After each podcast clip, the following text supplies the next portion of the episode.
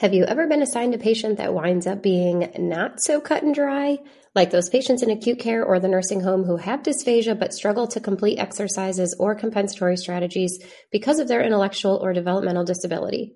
Or the patient with respiratory failure who develops respiratory driven cardiac arrest, gets intubated for 10 plus days, and is on a trach and vent. Oh, and he also has a history of stroke, congestive heart failure, COPD, diabetes, and traumatic brain injury. No textbook or single webinar could ever prepare you for that. But we have something that can help you get there, and it's totally free. On May 19th, the MedSLP Collective is hosting another never been done before virtual summit titled Advanced Therapy for Complex Patients, a Medical SLP's Guide. Learn critical concepts with actionable steps you can take for those not so cut and dry cases. You can earn up to 0.8 advanced ASHA CEUs if you are or you become a member of the MedSLP Collective, and the recording is also available inside of the collective. Ready to scale your clinical skills? Go to medslpcollective.com forward slash summit to register today. This is episode 213 of the Swallow Your Pride podcast.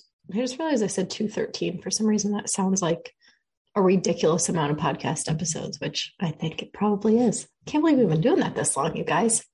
Anyways, I digress. Uh, today's guest is Megan Battles Parsons. She's an SLP with Methodist Le Bonheur Healthcare and a doctoral candidate at the University of Memphis.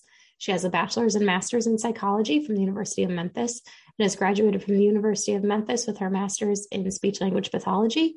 She will receive her PhD in December of 2021. Megan has been working as an inpatient outpatient SLP for the past few years, and she has recently awarded a Distinguished Early Career Professional Certificate from ASHA for her advocacy for individuals with swallowing and swallowing disorders.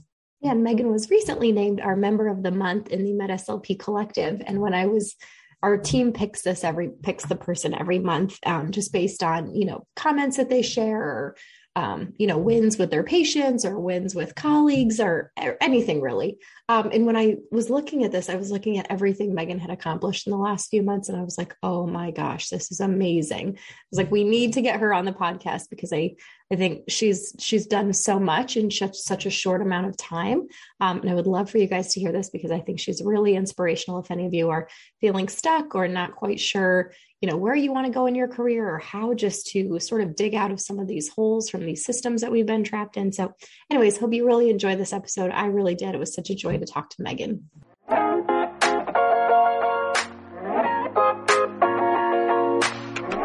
Welcome to the Swallow Your Pride podcast. I'm your host, Theresa Richard. I'm a board certified specialist in swallowing and swallowing disorders, a mobile FEES business owner, and founder of the MedSLP Collective. This podcast is all about delivering the latest evidence-based practice to medical SLPs everywhere.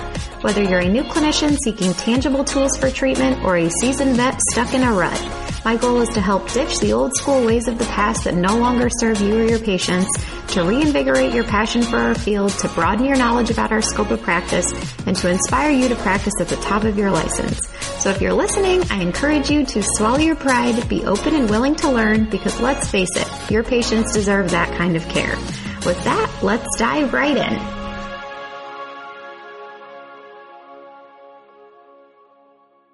Just a quick disclaimer that all statements and opinions expressed in this episode do not reflect on the organizations associated with the speakers and are their own opinions solely. Hello, Megan. Hey, how are you? Good, good. Thank you for joining me. Yeah, not a problem. All right. So tell the people a little bit about yourself. Yeah. Um, so my name is Megan Parsons. I am a speech therapist in Memphis, Tennessee. Um, I've had my C's for about a year and a half, almost two years.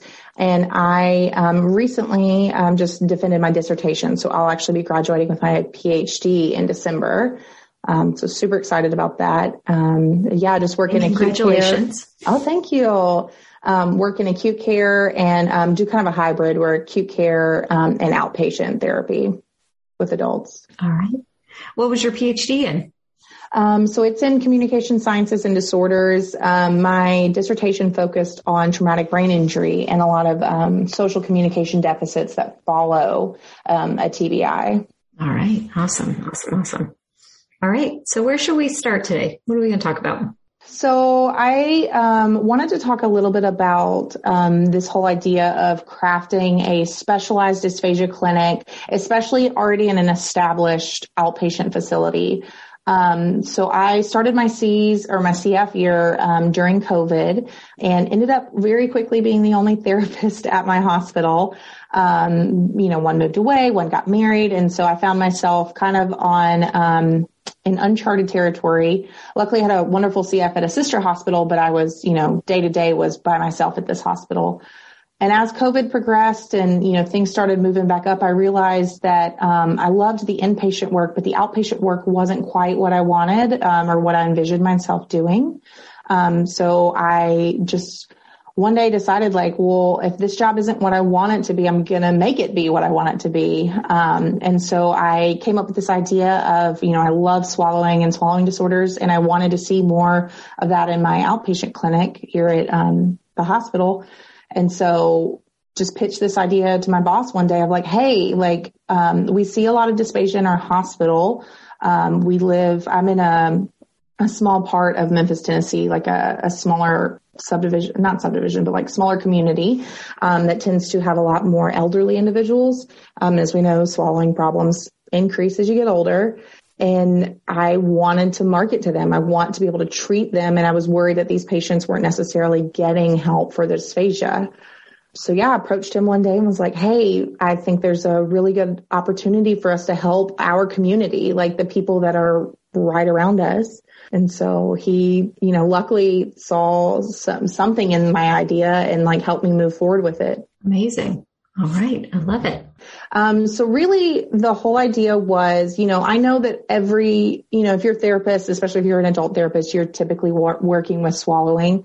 Um, so it wasn't that we were introducing swallowing for the very first time to our clinic. We were already doing it, but we weren't strategically marketing ourselves or we aren't strategically marketing ourselves to the community or to the patient population. Um, I recently went to a, a, talk at the Dysphagia Research Society, um, like Institute for Education and they were talking about different parts of healthcare disparity. And one of it was just lack of education about on the patient's part about swallowing and swallowing disorders. They just didn't have that information. And then when they did go to like a primary care physician or a GI doctor, those patients weren't getting referred to us, to swallowing experts. They were instead just, you know, getting help through their GI and PCP and then, you know, sent on their way. Um, so I crafted this proposal that I recently presented to our my boss's boss, who ended up being the chief financial officer, was just like, here are some steps that we can take within our community outside of just spending money on, you know, FEES equipment and all of this other like stuff that, but I wanted to say like, or wanted to, to propose to her, like, here are some things that we can do that are quick wins to expand our reach within our community.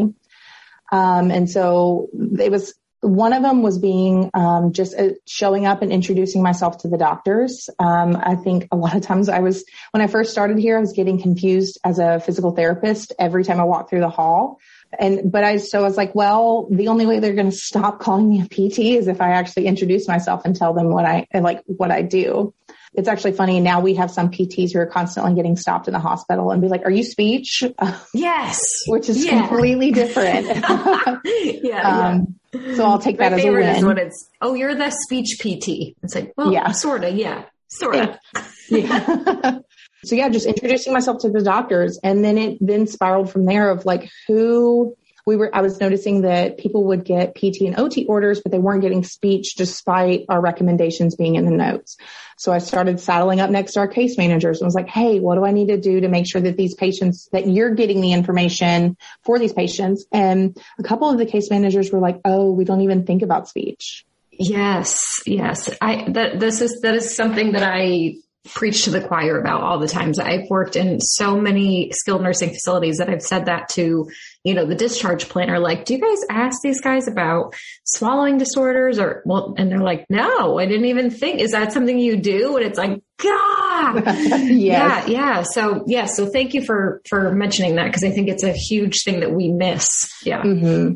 Yeah, and so they've been really great. Um, I also just started showing up uninvited to ICU rounds um, with patients who were intubated for a long time. I was like, well, I mean, what are they going to do? Tell me to go away? Like, and normally PT and OT would go, but you know, COVID hit and they got busy. So I was like, well, like these patients are intubated. Why don't I just show up? Um, and so luckily was able to get a lot of support through the doctors and the nursing staff. They finally now like recognize like, oh, someone's been intubated for 10 days. We should probably consult speech, um, as opposed to just putting them on a, a diet right away. Yeah. Yeah. Um, and then I also started reaching out to ENTs and local neurologists and doctors in the area. I was like, Hey, I don't know if you know this, but at, here at Methodist South, we do swallowing and we work on these disorders and we help with these things. And I noticed almost right away, I got in with, um, a local otolaryngologist and she was just like, Oh, perfect. We've got patients in this area. We have a huge waiting list that we can't get to. And so she just started sending them our way. And then another another really weird avenue um, of help that I found was our own website. Um, so I did some random Googling and was just like dysphagia, dysphagia Memphis, um, dysphagia Whitehaven, which is the part of town that we're in, and suddenly realized that like my hospital wasn't listed on any of it. You know, I couldn't find us. I would scroll and it's just like at no point was Methodist South coming up nor was speech even listed on Methodist South's website. So even when I yes. went to the website, we weren't there. Yes, um, yes. And so during the presentation, it was really great with our CFO because I was just like, here are quick wins that don't cost us any money, but get us like get these patients to us, these educate these patients about these disorders. Let's spend a couple hundred dollars and get some flyers printed up and put them in doctors' offices. Put them, we've got primary care physicians all around. We've got these specialists that contract in, but then also have their own clinics. Like we need to just um, kind of create that interdisciplinary team that we always talk about, but it seems a lot harder to in- implement within that acute care setting or even just like as they're transitioning out of acute care into outpatient. Yeah, yeah. It's what's so fascinating, Megan, I think is everything that you're mentioning is like everything that you do to start a private practice, right? And there's such a need for private practices because a lot of times these hospitals don't are not able to provide the service. Whereas you're on the flip side you are able to provide the service but the hospital isn't marketing you appropriately. So i think you know i'm all about people starting their own private practices but i think start where you are. If you can build up your caseload and you can get the word out that hi i'm here. I work in this organization. I'm happy to help you um, I, I think that could go a long way Yes. Um, and so I was incredibly desperate to start pulling in more adult patients because the way our outpatient clinic works is um, we're half pediatric, half adult and also inpatient. So I was spending the majority of my day going from inpatient and then coming across the street and working with pediatric articulation. And then I'd have a stroke patient come in and we working with um, aphasia. And I was just like, this is a lot. Like, and I really enjoy um, adults, but I especially enjoy dysphagia. So I was like, the only way that I'm going to be able to do this is to increase this patient population. And despite the fact that there's just a huge need. So even if I don't want to work with dysphagia, these patients need to be seeing someone and, and someone at our clinic can be seeing them. Yeah. Yeah. Uh, so yeah. And then just the next part was then we had to get into that awkward money talk of like, um, our facility, you know, albeit we do have some great resources when it came to outpatient therapy, all we had was like, um, an e-swallow machine that none of the therapists were trained on. Um, we had some exercises and some tongue depressors. And I was like, this is, this is, can be used for dysphagia research or dysphagia, um, treatment, but we're a garden hose working on this problem where we need to be like a fi- like a fireman's hose, right? Like we need to be going at this full strength after a stroke, and a couple of tongue depressors and like effortful swallows aren't going to necessarily get us there or get patient buy-in. Especially when I see, you know, physical therapists and occupational therapists just outside my rooms with all these weights and these mats and these bands and all the the stuff and we had nothing. So I brought that up to my CFO. I was like, look, we can do what we're doing, but we need more.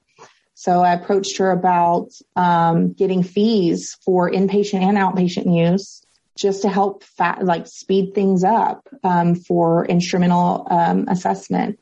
I also talked about, um, you know, brought up ideas of updating our modified equipment because right now we're still working with a DVD player and a fluoro tower. And it's, you know, it, it can be done, but it's not it, like we need to start moving forward with the times and updating our equipment. And, you know, um, uh, one of our unit coordinators at the hospital is always preaching like um, a quiet mouth doesn't get fed. Um, so if the hospital administration doesn't know that you're wanting this stuff, then you'll never get it. So I've taken that almost too hard to heart. I, there's no um, such thing. I don't think there's such a thing. Yeah. I know my boss used to joke. He was like, Oh, here comes Megan. She's about to spend my money. And I would just like constantly turn around and be like, no, I'm about to update our practice and help our patients. Yeah. Yeah. Yeah. And I know it's like you say that. And then, yeah, you look around at all the PT and OTs weights and treadmills and everything in the world. Yeah. Oh yeah. Was there anything else that you, you asked for that you proposed other than FEES? So our meeting actually got cut really short. Um, I thought we were going to have like an hour, but they only, you know, the CFO, she's got things to do. So um, I was only granted 30 minutes. Um, but on my list, I, um, for future like movement forward, I would love to get like IOPI or a tongue meter, right, to work on that. By a lot of the items I was requesting were geared towards biofeedback. Gotcha. Getting the patients to be able to see what they're doing. Um, because I find like when I have patients do effortful swallows, they're like, I don't, am I doing it? I, I don't know what's going on. So like getting equipment. So like even with the FEES, we can use that as an instrumental assessment, but we can also use it as biofeedback to see how everything is closing up. Also looked at getting surface electromyography to also like, you know, we have this TIMS or this e-swallow machine that none of us are trained on, but like we could get trained and then use that with the electromyography and see how things are going. And then I also looked at getting all of our therapists trained in the McNeill dysphagia treatment protocol. Um, just to have like more specialized treatment in dysphagia, especially if we're going to market ourselves as these like dysphagia experts, um, getting that specialized training. So like everything, you know, it, it doesn't happen overnight. Um, the CFO told me that like she like a thousand percent agreed with my proposal. Like she really saw that there was a huge need and that we needed to get this equipment. Um, but you know, you got to go through the red tape of the uh, capital funding, you know, when year starts over and whether or not they can, you know, afford to pay for the equipment or whatnot. But, you know, even after the, the meeting, I wasn't disheartened because it was a couple things that happened that I felt like were really great moves. Is number one, the CFO now knew me by name, um, and knew, yeah, she, and, but she knew about swallowing. Um, and she's, you know, she's a, she's a numbers person and she even said that. Um, but through the presentation, I was able to show her a need, but more so than that, just how we're going to help the patients in this community. And the beautiful part about like, you know, we're at, I'm at Methodist South, which is a much smaller hospital compared to, um, Methodist University, which is like the big research hospital. Um, so we are much more community based. Like we, we have a lot of, um, patients who come in multiple times. So we're on like a name basis we have much more of a connection, I feel like, with our community. And it's not that university doesn't want to. It's just that, you know, with so many people coming in and 600 beds, it's really hard, but we're like 130. So we are very much a smaller hospital. So I think our CFO was really excited about this idea of we can really give back to this community and help them, but also decrease their readmission rates by getting them that swallow therapy. Yeah, yeah. One thing one thing I love that you said Megan is as I always try to tell people, like you have to speak their specific language. And what I find so fascinating is that I find that people are either numbers people or they are patient outcomes people. And if you talk about the opposite thing than they want to hear, you're not going to get anywhere. And, and, so it's interesting. You said that your CFO is sort of a, a both, you know, wants to hear the numbers, but also wants to hear the patient outcomes. But I think sometimes we, we just go all in on one thing and we don't find out what it is that makes them tick. You know, what is it that, that turns the needle for them? So Exactly. And that was um, a lot of work with my, I worked uh, side by side with my director of rehab. And after I proposed the idea, he did, he kind of warned me. And it's like, we've got to, he's like, um, I know you're a research geek and I know that you're really passionate about this, but we've got to frame it in a way that makes sense to people who aren't familiar in this area. It's like was kind of a little disheartening because it's like, you know, you're so passionate about wanting to help people. And then it's like to boil it down to numbers feels a little like inauthentic but you know, it's just the way that unfortunately, especially in, with COVID and all the, the struggles hospital systems are going through right now, if it doesn't make money for the hospital, it's, it's probably not going to get a second look. Um, and so that was, um, you know, he helped me and even the CFO was like, that he helped me get my presentation to where it needed to be. And so the CFO even complimented us was like, this is exactly what we need, especially if we're going to move forward. And then she gave us, you know, homework to go and like find out more numbers. Um, so that's been a little bit more on the challenging side because I, you know, I'm not into the logistics and the, the, the numbers and it's been kind of an interesting foray into it at least. Yeah, yeah. No, I, I mean, I love it. I think this is something that speech pathologists just need to really embrace. Like, if you're not a numbers person, sorry. Like, it's it's what we have to do to you know I mean to get the tools we need. I remember even when I was starting my business years ago, I said to my husband, "Well, I want to start this business," and he's like, "Okay, well, what numbers are on your business plan?" And I was like, I don't, I don't know. I don't need any of that. I just want to help patients, you know, but, but it's yeah. true. I mean, it's, I just get a scope. It'll be yeah, fine. And, and just really, I've leaned into that over the years because if you don't have a profitable and sustainable business, then you're not helping anybody, you know, and that's how these hospitals really have to think about too. You know, if they're not making money, they're losing money and then they're not helping anybody. So, um, I know it's not something that we're taught or something that we want to think about, but for long-term sustainability of our career or profession, we, we have to sort of lean into that a tiny bit. absolutely. Absolutely. Um, so hopefully, you know, as, as time goes, we're going to, I just got to get back to the, the CFO with the numbers. But the good news is with that meeting, um, and I think it's helpful instead of coming, uh, so I was let me say it this way. I specifically structured my presentation a little sneakily. Um, and I don't know if she realized this, but I'll happily admit it now.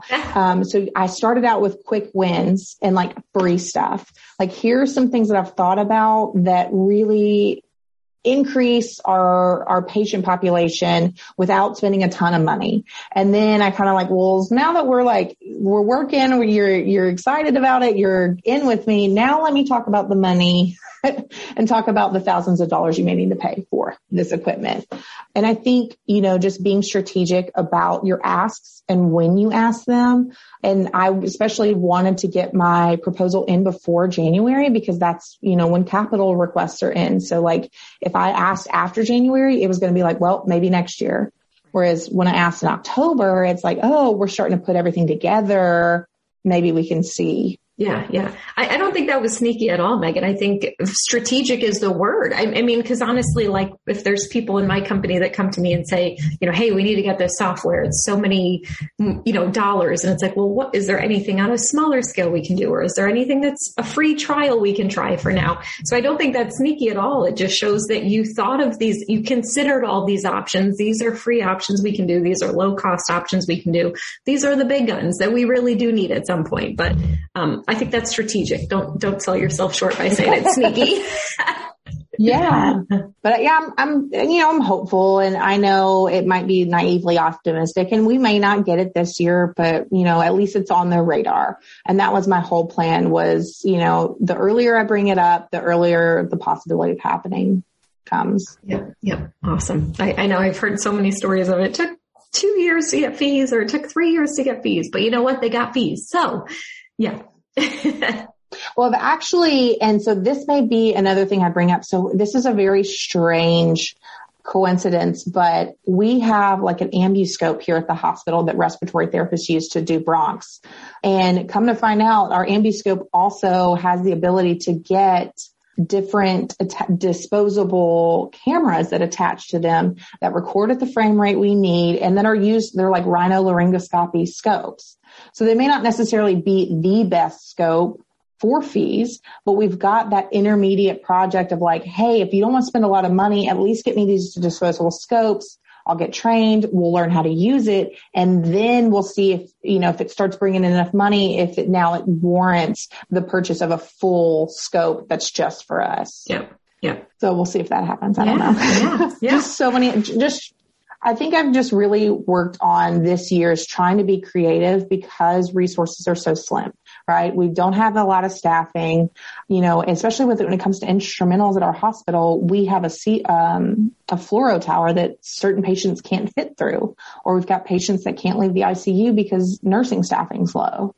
So I've really tried to work my best with the doctors and with all of our staff to be like, what is it that we can do to get the, these patients' needs met? However wild or, you know, cobbled together it is, as long as it, it works, then it works. Yep. Yep. Awesome. I love it. I love all of this, Megan. I, yeah, I, I don't know why, you know, we have to be this way, but we do, you know, I, I don't know why we have to ask harder than other professions, but we just do. And yeah.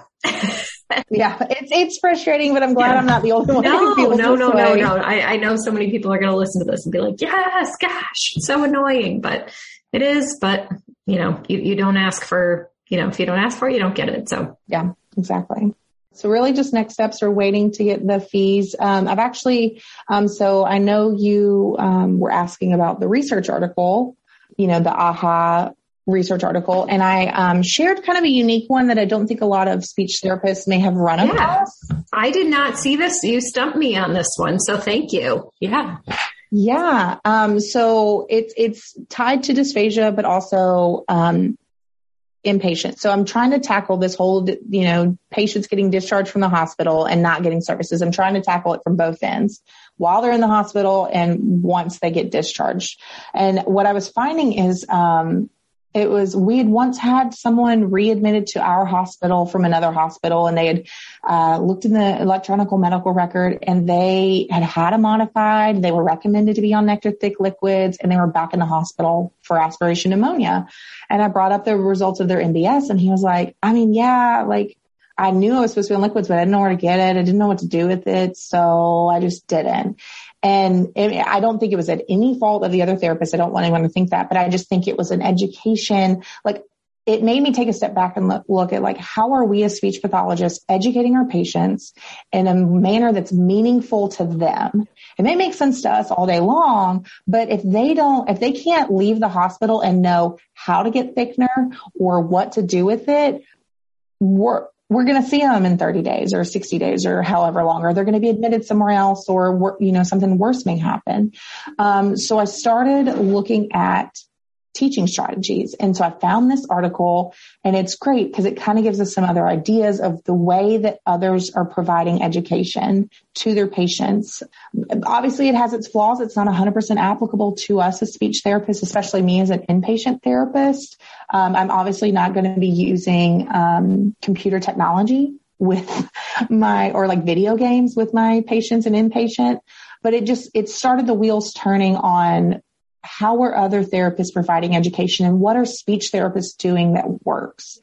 Um, so me and uh, Lydia Perkins over at university, we are working together to do a systematic review of the research looking at patient education for inpatient, inpatient education and how, what is working when it comes to short-term knowledge, long-term knowledge and retention of material.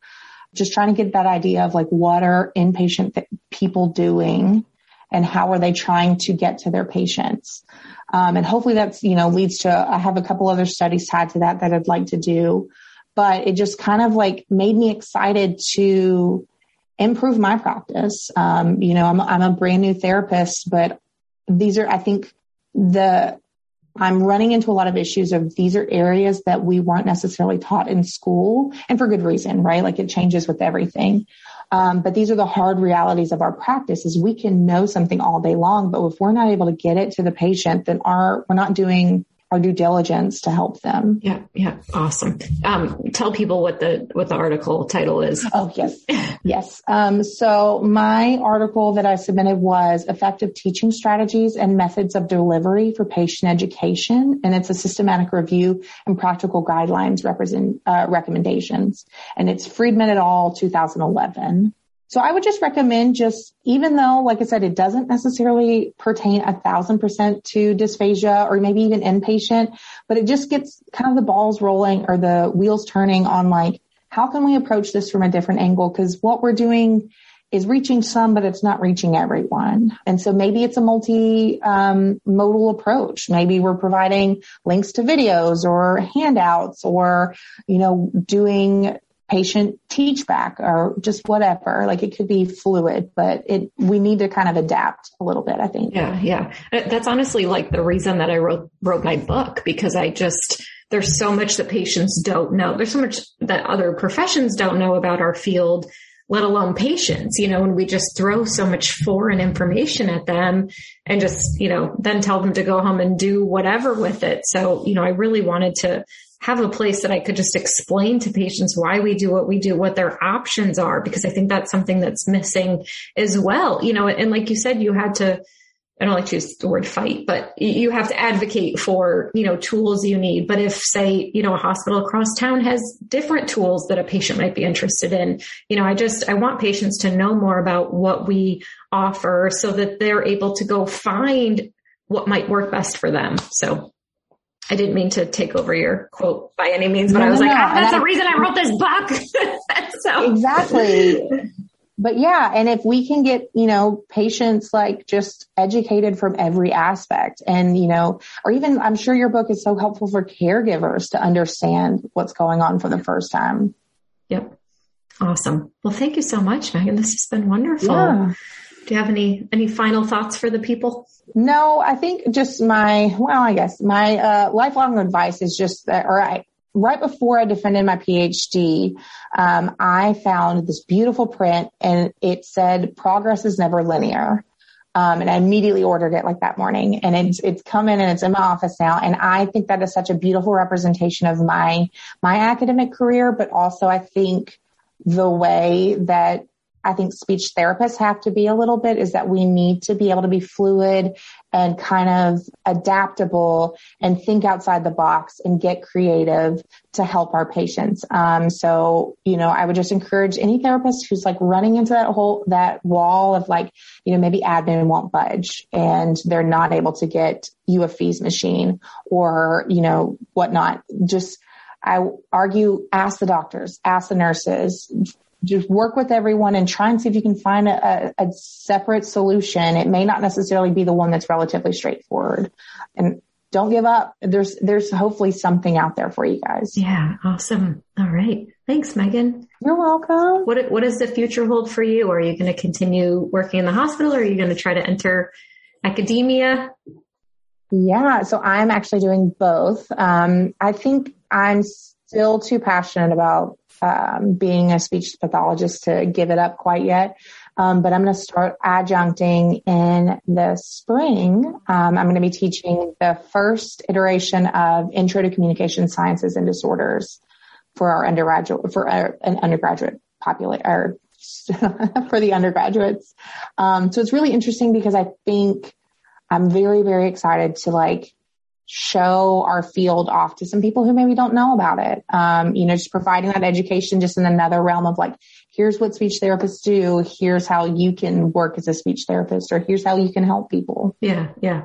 I just, I, I love the way you presented all that information. I think you just have so much to contribute back to our profession and to future students. So I hope you, I hope you get into teaching and you love it so much. And yeah, so.